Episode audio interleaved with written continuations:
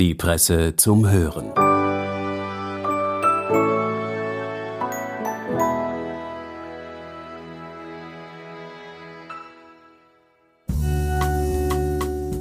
Hallo und herzlich willkommen bei der Presse zum Hören. Jana Volkmann entführt uns heute in die Traumwelt. In die Traumwelt von Tieren, um genauer zu sein. Wissenschaftlich ist es ja nicht unumstritten, ob Tiere überhaupt träumen. Doch es tut sich etwas auf diesem Forschungsgebiet. Die Autorin hat neueste Erkenntnisse und allerhand Wissen aus diesem ungewöhnlichen Themenbereich zusammengefasst. Hören Sie selbst. Viel Vergnügen.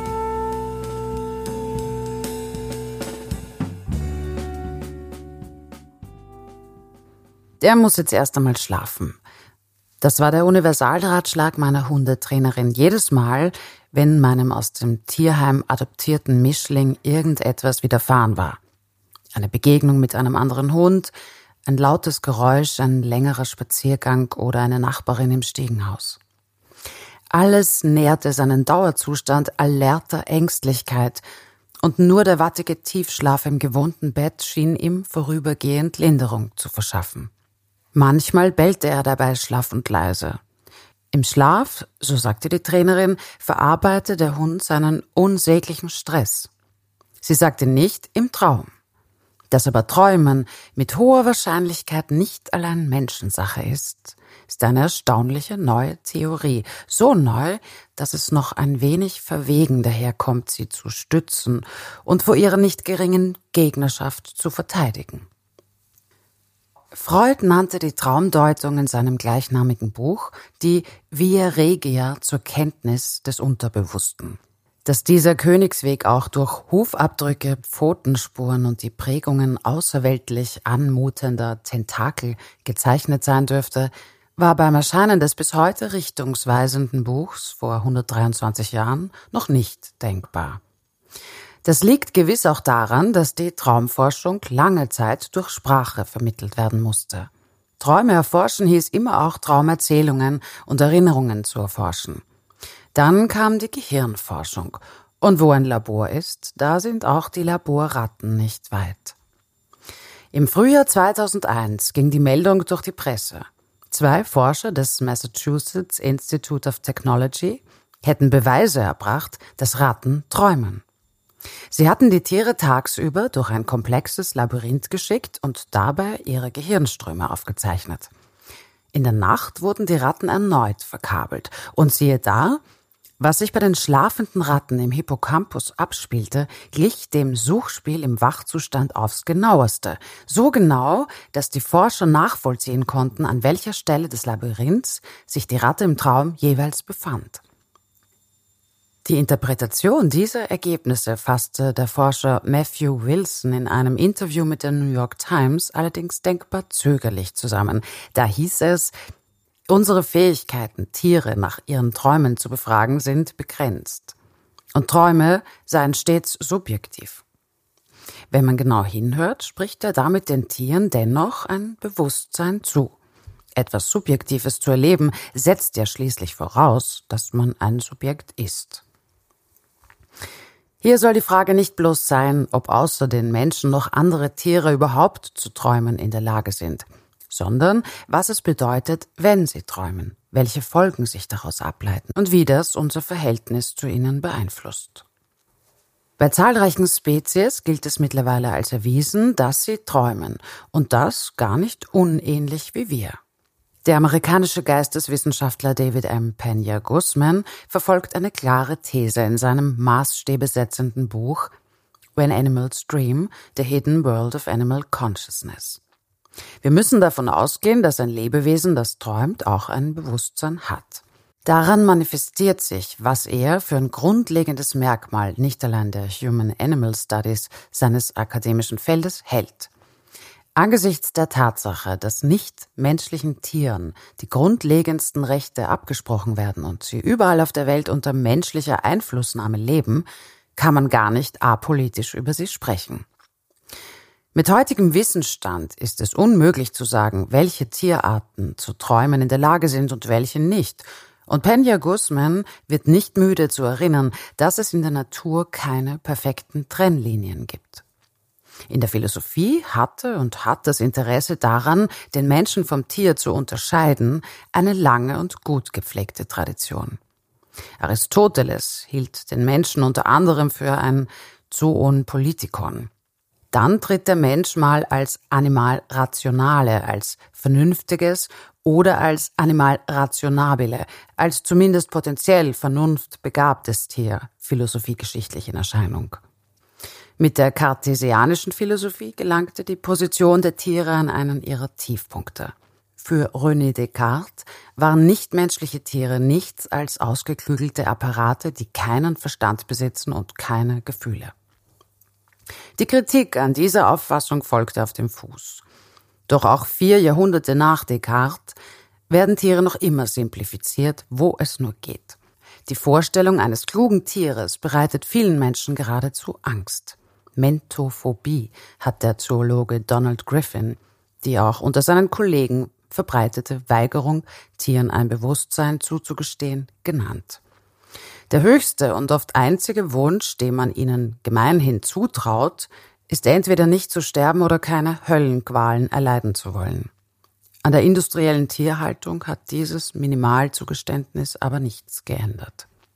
Dabei wird die Philosophie der Gegenwart Tieren gegenüber immer aufgeschlossener. So beobachtet das auch David Peña-Guzmán. Er sagt, die Tierforschung trägt dazu bei, die grundlegenden Probleme der Philosophie effektiv neu zu formulieren.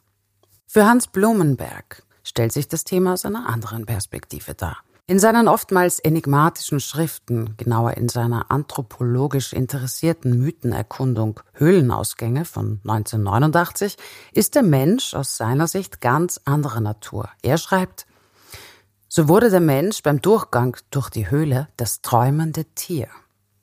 Wirklich interessant wird es aber im nächsten Satz. Störungen des Schlafs, endogene wie exogene, durch Träume zu verarbeiten und im Schlaf zu integrieren, können nur er, der Mensch und mit ihm seine Haustiere erreichen, weil die domestizierte Schlafsituation die Missachtung äußerer Signale erlaubte. Die Kategorie Haustier ist indes, wie Blumenberg bereits nahelegt, keine biologische, sondern eine soziale. Und Blumenberg war weder Biologe noch Hirnforscher, sondern Philosoph, was umso deutlicher zeigt, dass die Idee, die uns nächsten Tiere träumten wie wir, weit verbreitet ist, zumindest unter Laien. Nicht umsonst beginnen Geschichten von Tierträumen oft ähnlich wie diese. Mit einem tief schlafenden Hund und dem, was ein wacher Mensch in seinen Bewegungen und Handlungen zu sehen glaubt. Jedoch liegen Welten zwischen der aus Beobachtung genährten Vermutung, dass Tiere schon irgendwas träumen dürften, denn sonst würden sie nicht im Schlaf bellen und mit den Beinen zucken, und der wissenschaftlichen Erkenntnis, dass es Belege dafür gibt, die darauf hindeuten. Versteckt in einer Fußnote zu Peña-Guzmáns Buch steckt ein Grundsatz wissenschaftlicher Methodik, der so zur Anwendung kommt.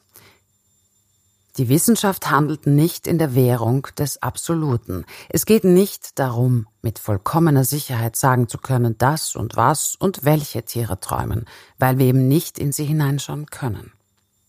Blumenbergs exklusiver Fokus auf Haustiere jedenfalls hält empirischen Beweisführungen nicht stand. Eine der überraschenden Erkenntnisse aus Peña-Guzmáns Buch hält dieses gleich zu Beginn bereit.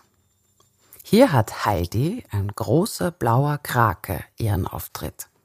Wie ihre Artgenossen kann Heidi chamäleongleich verschiedene Farben annehmen. Es wird geschildert, wie Heidi in einer für die Fernsehsendung Nature aufgezeichneten Laborsituation schläft und plötzlich in Gelb und Orangetönen aufleuchtet, als würde sie ein Schalentier jagen. Und dann in einen tiefvioletten Ton wechselt wie ein Oktopus, der nach erfolgreicher Jagd vom Meeresgrund abhebt. Hat Heidi also geträumt, wie sie eine Krabbe erlegt? Auf dem noch immer auf YouTube verfügbaren Video ist ganz am Ende der Forscher zu sehen, der Heidi beobachtet hat. Er sagt: Nun ja, falls sie träumt, dann ist das, die Krabbenjagd am Meeresgrund, ihr Traum. Und er lacht. Ein wenig mehr entschlossene Euphorie für die Träume von Heidi und Co. wäre doch schön, denn der Verweis auf ein reiches Innenleben der Kraken, in dem Vorstellungs- und Erinnerungsvermögen ihre Tentakel nacheinander ausstrecken, ist schon eine Sensation. Heidis Traum vom Jagderfolg ist womöglich einer dieser glücklichen Träume, die einen voll Tatendrang in die wache Wirklichkeit entsenden. Es gibt aber auch andere Experimente. Als eine Gruppe von Forschern der Universität von Peking Laborratten an einer bestimmten Stelle im Käfig schmerzhafte Elektroschocks zugefügt hatte, stellten sie fest, wenn die Ratten später an diesen Ort zurückkehrten, löste das Albträume aus denen sie regelrecht aufschreckten. Das galt sogar für die Ratten, denen keine Elektroschocks zugefügt wurden, die jedoch die Qualen anderer mit angesehen hatten. Sie erlebten also träumend, was ihnen im Wachzustand widerfahren war. David Peña-Guzmán begleiteten seine Forschungen sogar ebenfalls während der Nacht, wenn er erzählt, irgendwann fing ich an, von den Träumen der Tiere zu träumen, manchmal auch von ihren Albträumen. Er ist überzeugt, dass manche Experimente zwar wichtige, valide Daten liefern, dennoch aus ethischen Gründen kritikwürdig sind. Das Rattenexperiment gehört mit Sicherheit dazu. Ihm wäre eine Forschung, die Tiere in ihrer natürlichen Umgebung beobachtet, lieber. Nicht zuletzt würde das auch bessere Daten über ihr Sozialleben und ihr Verhalten liefern, als die artifiziellen Bedingungen eines Labors. Wie es in Margaret Atwoods Dystopie Report der Markt so schön und finster heißt, einer Ratte in einem Irrgarten steht es frei, überall hinzulaufen, solange sie innerhalb des Irrgartens bleibt. Letztlich ist die Traumforschung selbst ein wissenschaftlicher Irrgarten. Neben leicht zu dechiffrierenden Tagesresten und einem Abrieb aus Wunsch und Angst bleibt von Träumen immer auch ein Gutteil Geheimnis, das sich jeder naheliegenden Interpretation entzieht. Selten, dass ein Traum den Schlüssel zu all seinen Rätseln mitliefert. Wir können uns also fragen, vielleicht hat Oktopus Heidi auch etwas ganz anderes geträumt. Die Userinnen-Kommentare unter ihrem Video mühen sich jedenfalls nicht um empirische Beweisführung. Da steht zum Beispiel, vielleicht träumte sie von der kommenden Weltherrschaft der Oktopoden. So eine Mutmaßung. Oder vom besten Klarinettisten der Welt. So eine andere.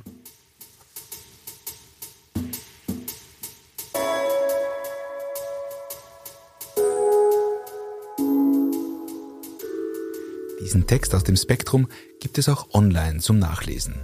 Der Link dazu befindet sich in den Shownotes. Wir bedanken uns fürs Zuhören und wünschen ein schönes Wochenende. Und falls Sie Tiere haben, viel Freude beim Beobachten Ihrer Träume. Die Presse zum Hören.